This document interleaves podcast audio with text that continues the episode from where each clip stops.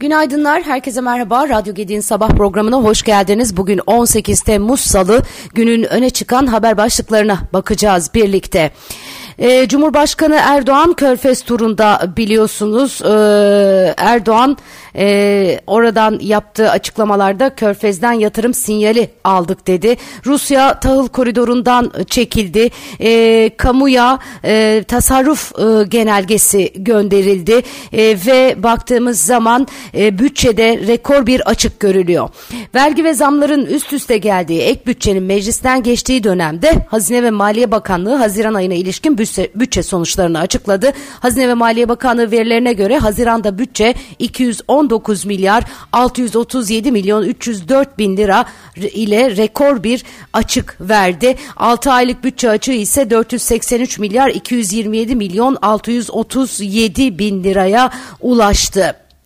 Hazine ve Maliye Bakanı Şimşek kamu kurumlarına gönderdiği genelgede deprem kaynaklı maliyetler haricinde tüm kamu harcamalarında tasarrufa gidileceğini belirtti. Genelgeye göre taşıt edinimi, bina yapımı, temsil, tören, tanıtım giderleri harcamaları azaltılacak. Şimşek kamu harcamalarını da rasyonelleştireceğiz dedi. Cumhurbaşkanı Yardımcısı Cevdet Yılmaz ise ÖTV artışı kaynaklı zamları asrın felaketini yaşıyorsak asrın dayanışmasını da hep birlikte sergilemek durumundayız diyerek savundu.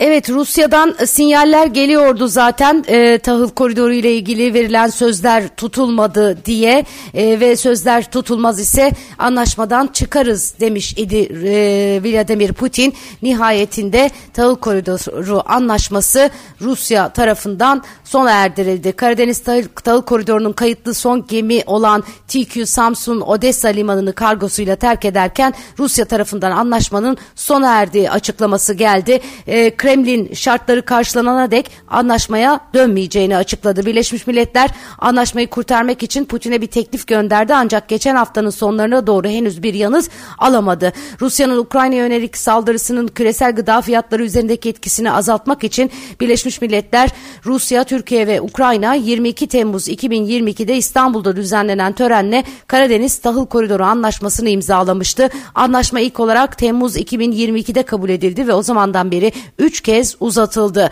Anlaşmanın sona ermesi Ukrayna'nın 2023 hasadının artan miktarda Avrupa Birliği üzerinden nehir limanları, demiryolu ve karayolu yoluyla e, sevkiyatına zorlanacak. Önemli miktarda ürün zaten bu şekilde taşınmış olsa da tahıl daha uzun mesafelere taşındıkça lojistik maliyetler artıyor. Rusya-Ukrayna savaşı nedeniyle gıda krizi riskinin ortadan kaldırılması amacıyla oluşturulan tahıl koridorundan bugüne kadar 33 milyon e, tona yakın tahıl taşınmıştı. Anlaşma kapsamında koridordan ihraç edilen tahılın %40'ı Avrupa'ya, %30'u Asya'ya, %13'ü Türkiye'ye, %12'si Afrika'ya ve %5'i Orta Doğu'ya taşındı. Avrupa Birliği Komisyonu Başkanı Ursula von der Leyen, Rusya'nın Karadeniz Tahıl Koridoru anlaşmasını bitirmesini kuvvetle kınadıklarını bildirirken Avrupa Birliği tarafından daha önce oluşturulan kara bağlantılarıyla gıda ürünlerinin Ukrayna'dan taşınmaya devam edeceğini kaydetti. Almanya ve Avusturya anlaşmanın acil uzatılması çağrısında bulunurken Amerika ise Rusya'nın kararının gıda güvenliği kapsamında neden olabileceği olumsuz etkilere dikkat çekerek karardan geri dönülmesi çağrısında bulundu. Avrupa Birliği ile Tunus düzensiz mültecilerin Avrupa'ya göçünü engellemeye yönelik bir anlaşma imzalamışlar. Buna göre göçün engellenmesi için Tunus'a mali yardım yapılacakmış. Tunus hali hazırda IMF ile 2 milyar euroluk bir e, kredi için görüşmelerini sürdürüyor. Avrupa Birliği yardımı söz konusu kredinin çıkması durumunda aktif hale gelecek.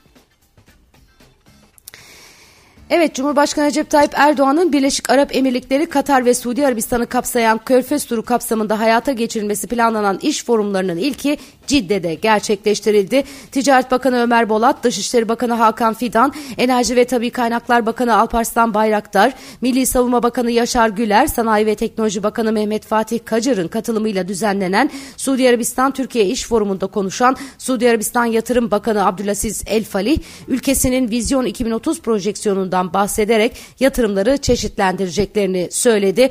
Gayrimenkul, turizm, konut, sanayi, tarım, gıda ve madencilik gibi değişik sektörlerde işbirliği yaparak büyük projelere imza atabileceklerini vurgulayan Falih, Türkiye'de faaliyet gösteren Suudi Arabistanlı şirketlerin sayısının artmasını istediklerini söyledi. Körfez turu öncesinde basın toplantısı düzenleyen Erdoğan ise Hazine ve Maliye Bakanı Şimşek'le Cumhurbaşkanı Yardımcısı Cevdet Yılmaz'ın Körfez ülkelerindeki temasları konusunda bir yatırımlar boyutu var, bir diğeri de finans boyutu var. Oralarda yatırım söz konusu, aynı zamanda ülkemizde yatırımlar söz konusu. Bu konuda gerek Cevdet Bey'in gerek Mehmet Bey'in yaptıkları ziyaretlerde bunun sinyallerini aldık diye konuşmuş.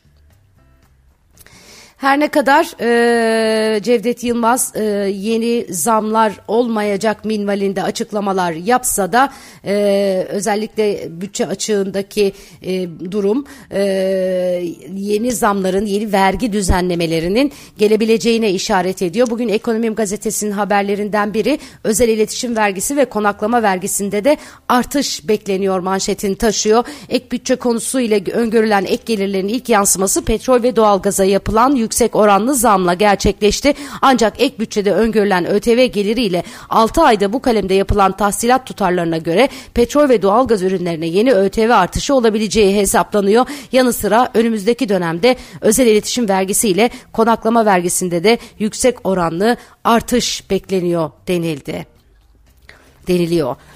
Ee, iş dünyasının tica- ticari kredilerdeki hayal kırıklığı büyüyor. Kamu bankalarından damlayan özellikle özellerde ise tıkanan finansman musluğunun bir an önce açılmasını isteyen reel sektör aksi halde üretim ve ihracat yapmanın zorlaşacağını, şirket kapanmaları ve istihdam kayıplarının hızlanacağını vurgulamış. Yine Ekonomim Gazetesi'nin e, haberleri içerisinde yer alan bir başka habere göre.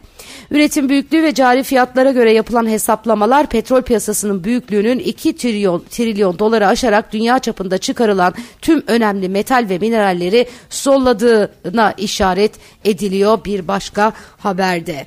Bu hafta Merkez Bankası'nın faiz kararı var biliyorsunuz. E, Vanguard Grup Gelişen Piyasalar Sabit Getirili Menkul Kıymetler Bölüm Başkanı Nick Eisinger pozitif reel faiz Türkiye'yi yeniden çekici bir koluma getirebilir e, diyor. Piyasalar Merkez Bankası'ndan daha fazla faiz artışı bekliyor diye de manşete taşınıyor değerlendirmeleri.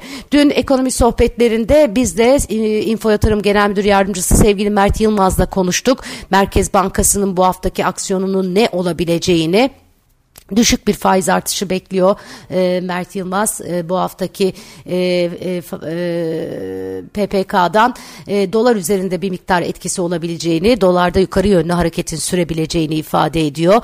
Borsada biliyorsunuz bir süredir rekor üstüne rekor kırılıyor. Burada da düzeltmeler gelebilir deniyor.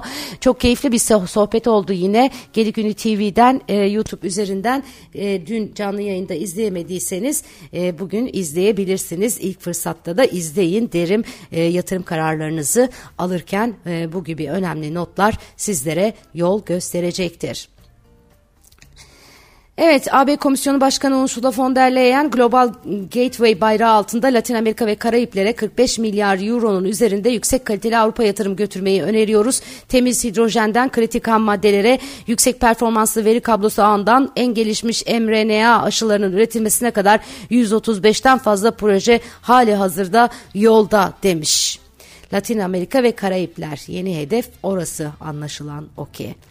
Hazine ve Maliye Bakanı Şimşek G20 toplantılarında başta Amerikalı mevkidaşı Yalın ve Dünya Bankası Başkanı Ajay Banga olmak üzere üst düzey toplantılar gerçekleştirdi. Şimşek'e Merkez Bankası Başkanı Hatice Gaye Erkan da eşlik etti. Çok verimli görüşmeler yaptık paylaşımında bulunmuş bu görüşmelerin ardından yaptığı açıklamada e, Mehmet Şimşek. Evet, e, Yine bugünün manşetlerinde başka neler var? Ee, normallerin üzerinde sıcaklık uyarısında bulunuyor meteoroloji. Meteorolojiden yapılan son hava durumu tahminlerine göre Doğu Karadeniz, Levan ve Hakkari çevreleri yağmurlu, diğer bölgeler az bulutlu ve açık geçecek. Hava sıcaklarını, sıcaklıkları mevsim normallerinin üzerinde seyretmeyi sürdürecek e, diyorlar.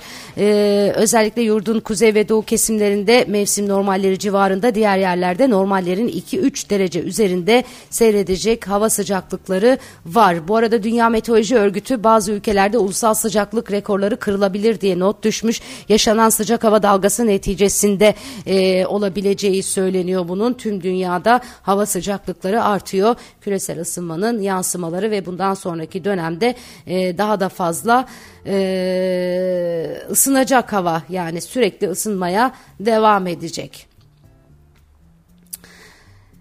Evet bugünün notları özetle böyle sevgili arkadaşlarım. E, Radyo Gedik'te ve Gedik Ünlü TV'de tercih rehberi programlarına başladık. Üniversite adayı arkadaşlarımıza yön ve yol göstermek üzere uzmanlarla röportajlar yapıyoruz, söyleşiler yapıyoruz.